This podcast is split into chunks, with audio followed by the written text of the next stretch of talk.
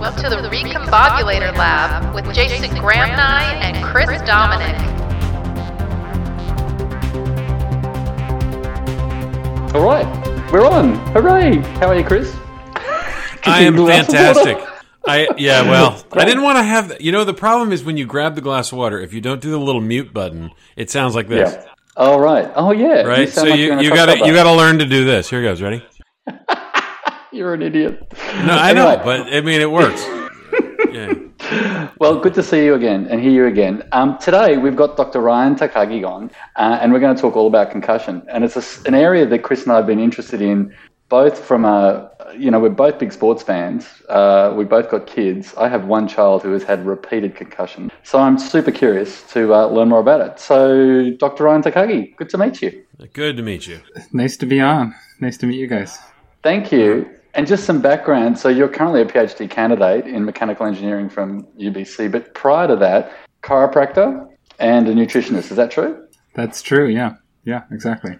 Wow, you guys Fantastic. are competing for who has the most degrees. That's like Oh. that's, that's bonkers. No, no.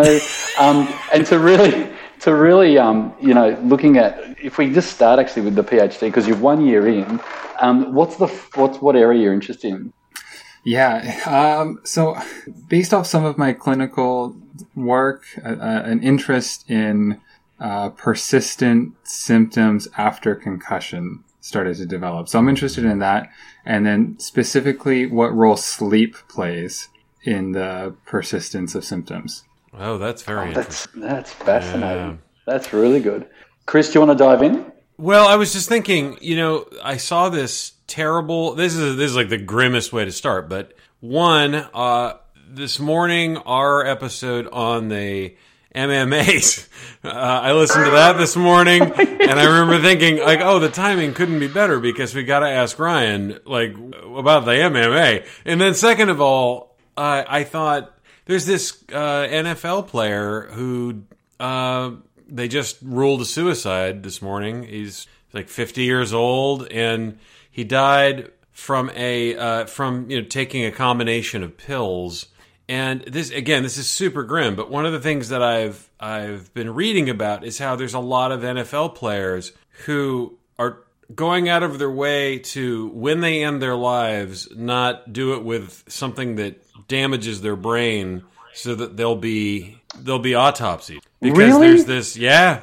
There's a it's like a that's a it's a weird little movement right? It's like hey if you if you take yourself out make sure you you do it in a way that they'll learn more about this terrible condition that uh, is messing with so many people. And uh, anyway i don't know if that's as weird as a way as that is to start right i don't know if that's ringing any bells with you. I, I have not heard of that, but that's uh, uh, interesting. I mean, they're definitely doing autopsies on on um, athletes' brains. I mean, I think it was boxers that they started with, and, and definitely football players. So, um, Yeah. yeah, but, but I haven't heard of, heard of that. That's interesting. are we still in a place where the only way you can diagnose cte is post-mortem As far as I know, yeah. okay As far as I know, yeah.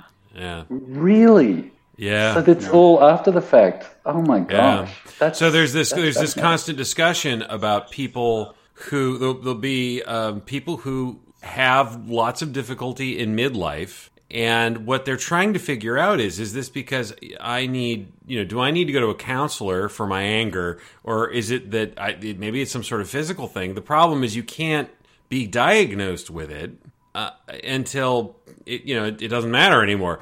Uh, so you're really just paying it forward, right? You're you're just trying to figure out. All right, if um, if I do have it, and somebody does an autopsy on me, and I donate that to science, and hopefully they'll figure this out, and in the future people won't have this problem. But it's just it's it's fascinating. I mean, I don't know of any other. I don't know of any other syndrome that operates that way. Maybe there is, but I don't know what it is. Yeah, I mean, it's, it's such an interesting problem, isn't it? That, uh, it, it- and it's one of those things too, where it's it's we're thinking about CTE and um, as a potential diagnosis and how we can maybe diagnose it while somebody's still alive. Um, But there's kind of questions whether that gets in the way of other diagnoses. Like maybe it is not CTE and it is, you know, it is something else like depression or it's dementia or it's ADHD and Um, so we don't want to misattribute it to CTE when it is in fact something else going on. So yeah, it's a really interesting kind of conundrum that's going on. Well, absolutely. Well, what got you interested in it, Ryan? Yeah, I think it was just the the clinical aspect. So I practice as a chiropractor, and um, I see a handful of people coming with concussions, uh, focusing on rehabilitation uh, after the injury, and um, the kind of curious why people experience longer symptoms than others after seemingly the same injury event. Um, and that led me to an interest in, in sleep as maybe a contributing factor and then led me to start a PhD in that. But uh, yeah, I think it was just experience with patients that got me into it. Right. Because it's so mysterious. It's interesting. Um, yeah, we um, I have so many questions because actually we we raised our kids in Portland, Oregon before moving back to Sydney, and that's where I met Chris. That's when the really the downslide of my life happened, I uh, a disaster. But I'm getting over that.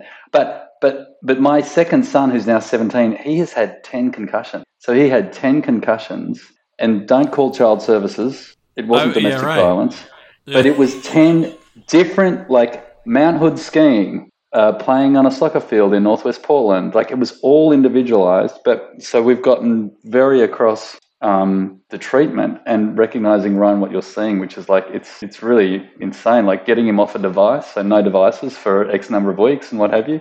I'm just curious to know: is there any research? He's just finished his um, SATs and he's going off to university, so cognitive function looks pretty good.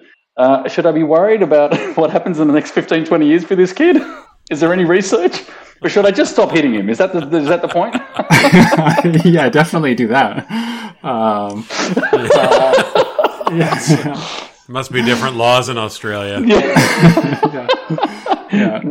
What? Um, yeah, it's. I, I, think a lot of people are looking into this as to what um, the threshold is, I guess, for concussions, for increasing your risk for you know a neurodegenerative problem down the road, or um, not even just, just, concussions, maybe subconcussive events. So, um, you know, maybe getting, doing too many headers in soccer, let's say, or, um, you know, if you're playing ice hockey and your head is hitting the boards, but you're not diagnosed with a concussion, those types of things. And uh, what is the threshold is for those. I, yeah. I didn't, Ryan, I didn't even yeah. know that that was a thing. So potentially, if you've got enough events where, like, you play soccer, you love headers, you you think that's your skill, so you work on your headers all the time.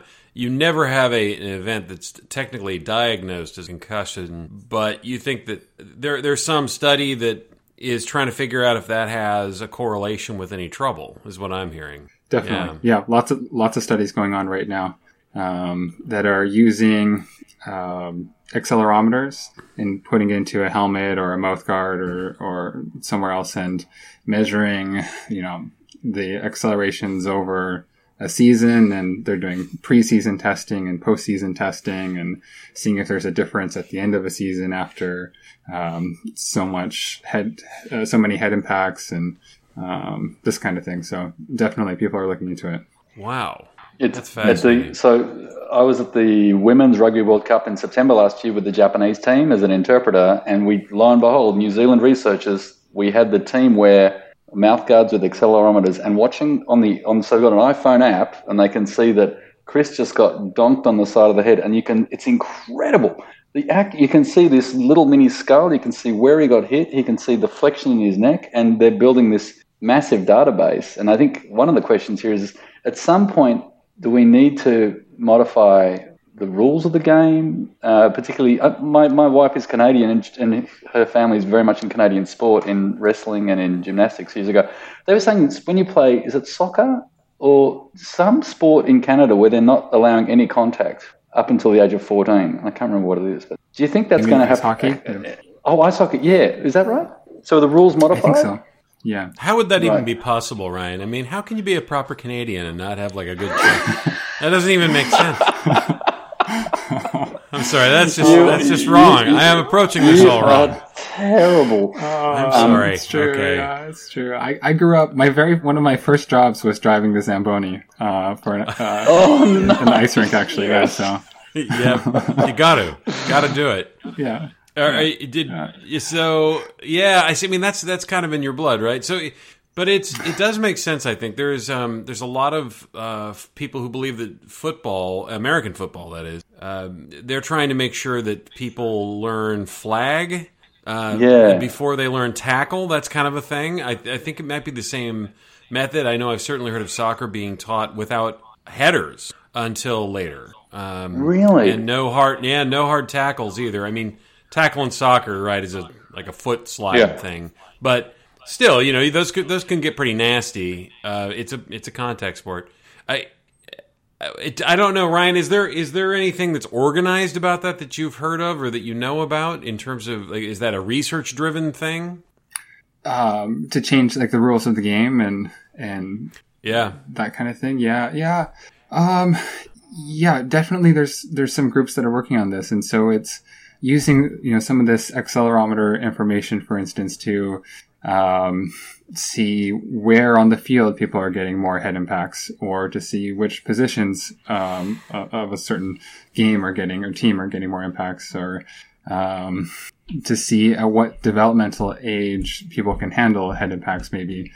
Um, so definitely people are working on this and, and I think thinking a little bit more deeply about when we should be introducing certain skills into certain sports and um, maybe at certain ages kids are just not ready for high impacts or can't control their body as they're you know flinging themselves into each other Right. um, and so yeah i think it's it's interesting and there's a few groups that are working on this in an organized way So, so I just have to. I'm curious. There is this thing that I've noticed when I talk to people about this issue, um, be, and I think I think I'm. This might have even come up in the uh, MMA episode. When you talk to people about something in sport that is potentially very harmful, but something they really like. One of the things I noticed is that they say, "Oh, it can't be that bad," or you know, like there's this really quick, like it, it's not necessarily rational, but it's it's a desire to keep the world that they want together. A, a couple of examples that have happened. My family is kind of a big baseball family. I played ball. My dad played ball. My grandpa played ball. My kids played ball. You get the idea. Anyway, one of the things that's happened in baseball the last 10, 20 years is that they've kind of stripped out almost all the contact in the sport. So it used to be you could have a collision at the plate uh, with the catcher. People loved that stuff, right? I mean, it's there's this really intense moment where maybe the guy can knock the ball out of the catcher's hand, even though he's dead at the plate, and that's really exciting. And it's the, Buster Posey gets destroyed in this terrible accident. I shouldn't call it an accident. In this terrible moment at the plate, and I'm sure a lot of people were thinking, you know, do we do the catchers really have to do that? like, like that just seems wrong. This is like the best player on this team, and suddenly he's out for a year because he's got to take it at, at the plate. Like that's. And so after they implement this rule, which is the, the catcher's got to give room when the when the uh, when somebody's coming home, so that they can get home, and they can of course tag him, but they're they're not supposed to block the plate. There's apparently one little situation where they can, but anyway, a huge amount of people were like that. That is just taking away so much fun from the game, and and then I would try and actually be the person who's like, okay, but do the catchers really have to be the punching bag for somebody? You know, like he, the guy's out pretty much, right? Like he, the throws beat him home, and and, but I just a bunch of people were really uh, funny about it. In in your research, Ryan, have you found that there you have to deal with stuff like that where you've you have people coming at you like you're going to ruin my sport? Uh, yeah, Are you the are you the guy who kills the fun for all of the people who like violence in their sport? Uh, yeah, maybe. Um, I mean, I, I haven't been, I, I haven't been involved in this quite as much from my side of the research, but I, I definitely hear it. Like I, um, you know, there's questions about uh, which part of this sport is part of the culture of sport, and if you can change that culture, and um, there's people that are thinking how you would change the culture, like in involving athletes in the discussions and, and rule changes and th- this sort of thing. So, um, yeah, there's definitely pushback from a lot of different groups for changing the game maybe too much that changes. It's it's not the game anymore. Um, but I haven't experienced it from from my research directly. It's interesting though. We talked about this before, and why we had the MMA guy on was had the gladiatorial nature of sport these days. It's sort of it's sort of terrifying. It's like it's like Roman times. I, I wanted to turn our attention more to your research around the role of sleep because I think even non-concussed people, and I know some people argue that I'm concussed most of the time, but um, there's a lot of research about the value of sleep, and as Type A people, it's like, I'm going to work a 15 hour day and sleep's like this annoyance. And in, in recent times, you've got Apple Watches and apps and stuff that measure quality of sleep. And we learn things like, I think for every hour of sleep before midnight's worth twice as much as after midnight or something. I'm not sure. But where you're heading, Ryan, with your research, now you're early in, but you see there could be an interesting role for sleep in terms of a concussion recovery. Is that right? Yeah.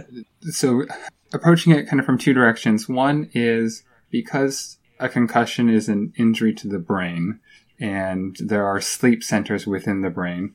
How does a concussion maybe result in uh, injury to those sleep centers that now results in a sleep disturbance? That's kind of one direction. The other direction is um, if someone has a sleep disturbance after a concussion, how does that impact their recovery profile or timeline?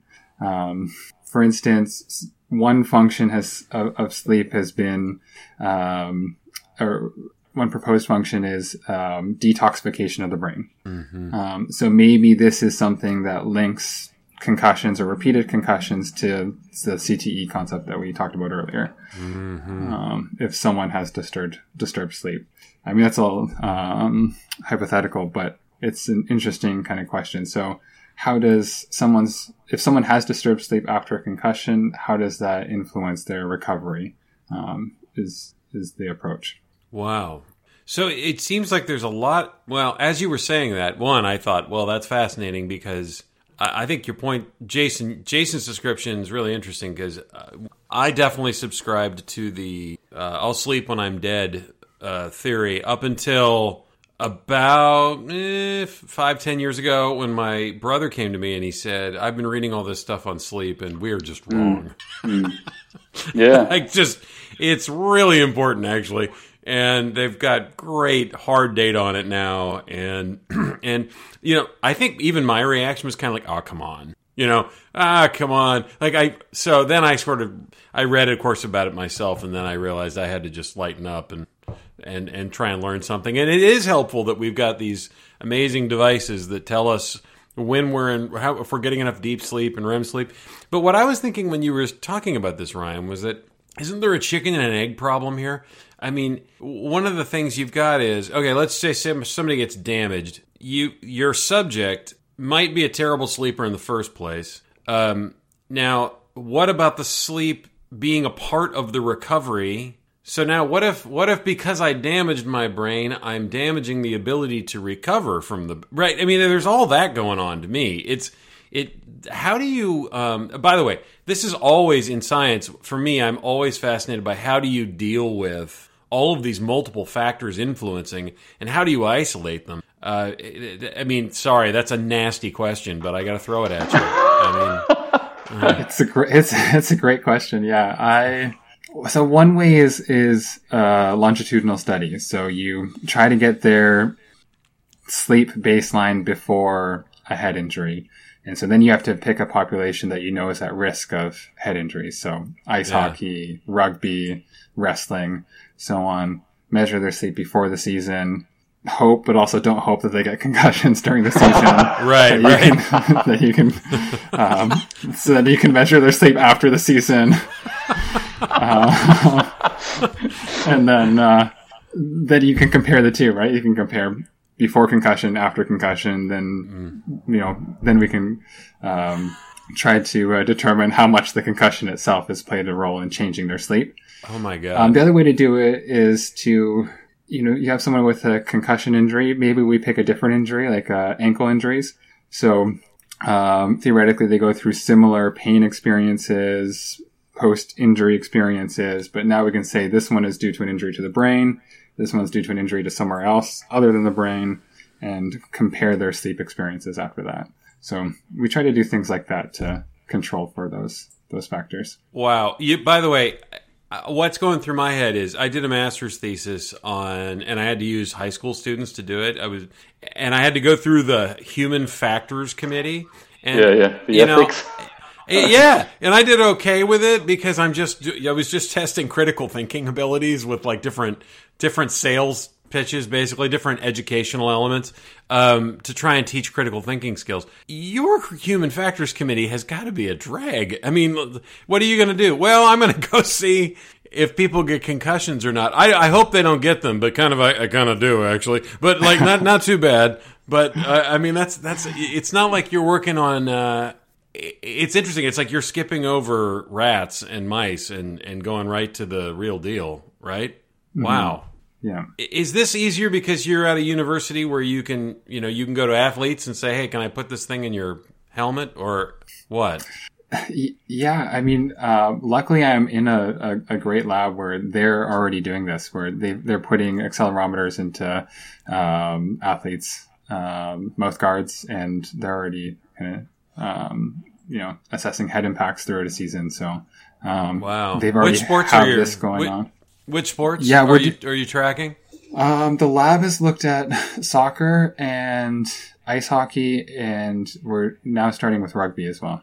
Yeah, Oh, that right. makes sense. Yeah. Statistically, is one of those sports like off the charts from incidences of concussion, or is it really hard to generalize? Yeah, um, it's tricky. It's it's different from season to season, and then between teams, and so, um, like, I th- I can't remember the numbers, but you know, you get anywhere between one to six concussions in a season, let's say, but Okay. it'll change from from year to year, and between teams, there's a little bit of variability, but definitely rugby, ice hockey. Um, are pretty comparable. Wrestling, I think, is up there as well, but we're not looking at wrestling. Got it. Rugby. Okay. And is there anything about? Uh, you said it's like um, I, my sport's rugby. So is there a much higher incidence of concussion in younger age groups versus professional rugby players, or is that the, you just don't know the data?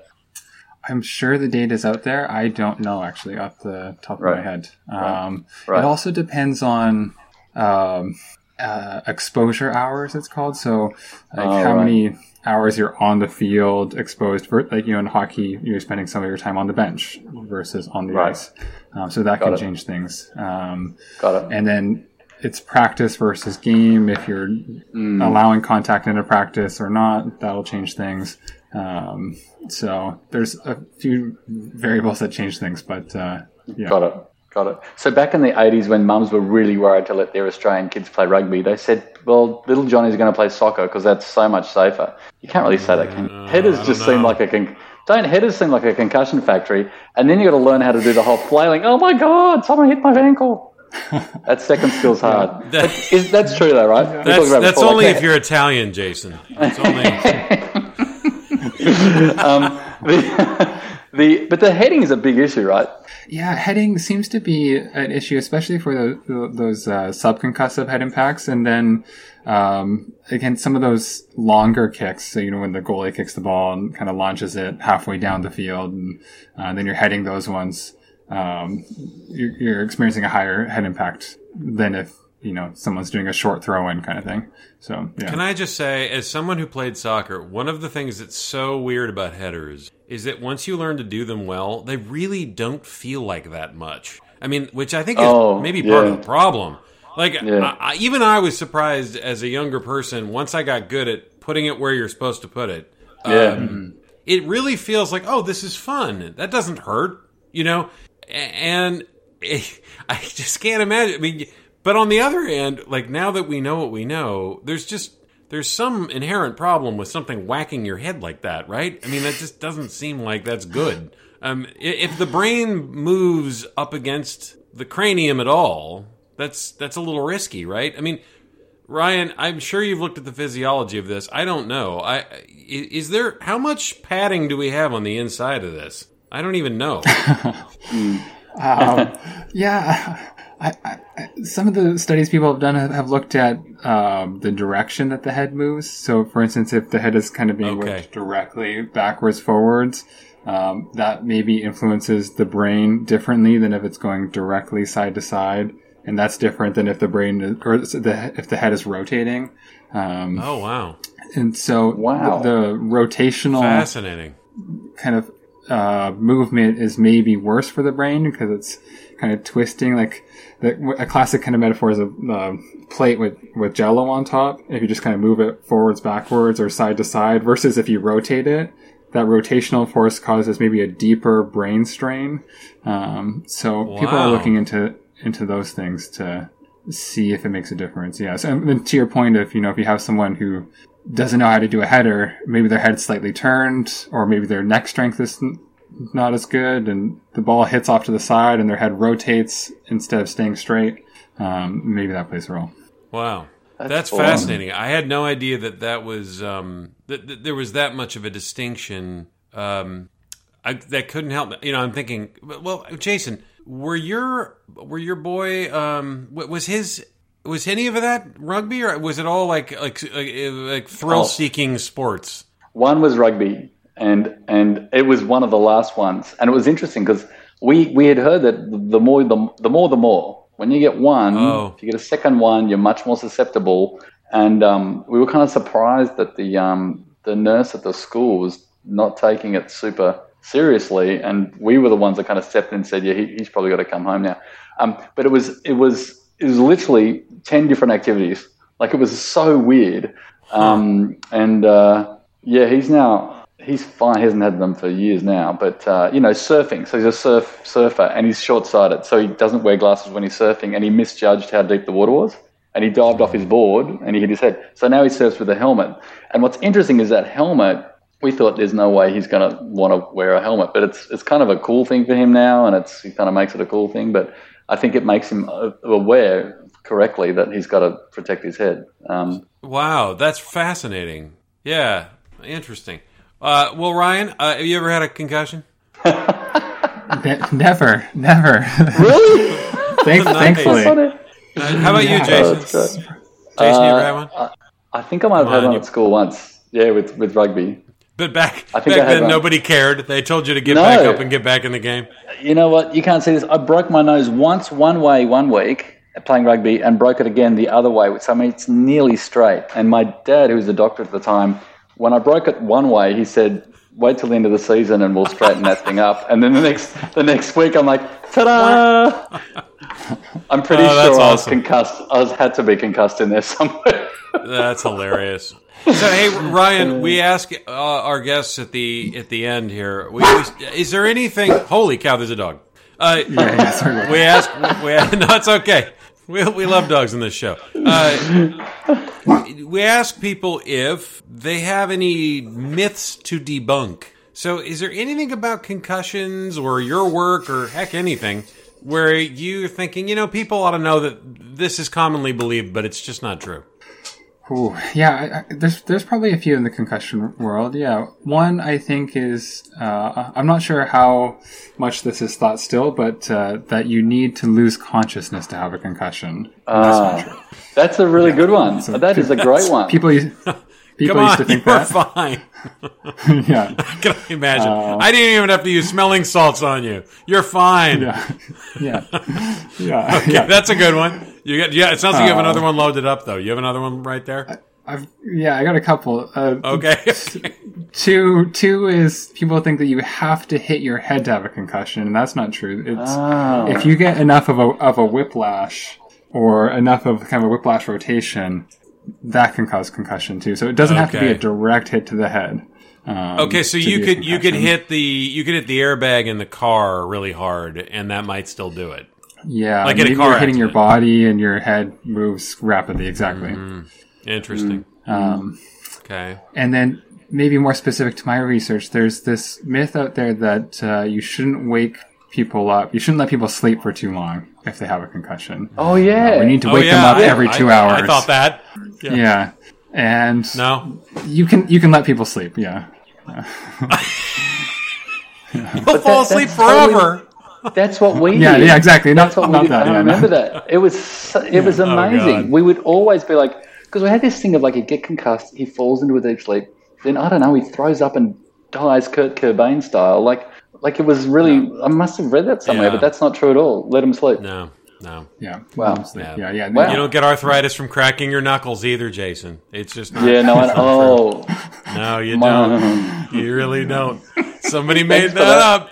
All right, Thanks, that's awesome, Ryan. Uh, well, hey, uh, and and uh, look, Ryan, it's great having you on. Uh, great luck to you in your very important research. yeah, good luck with the PhD. That's great. Yeah, when's the when is your PhD? Uh, you know, what, what what's your timeline for it? I want to see if you're going to beat Jason. He's been taking forever. Are we going to race? Um, No, we're not going to race because life isn't a race, Chris. only only if you're wearing That's right. accelerometers in your yeah. in your Mouth guard. yeah yeah right. Uh, I, that's a good question. Maybe four years. Okay. Long- more, Uh, all right. years, all years. right. You'll still beat Jason. So So unfair. Ryan, it's been great having this conversation. Thank you. We really appreciate it. Yeah. Thanks, guys. we really appreciate it. We we will uh, we look forward to uh, watching your research. Thank you for joining us at the Recombobulator Lab with Chris Dominic and Jason Graham Nye. Catch you next time.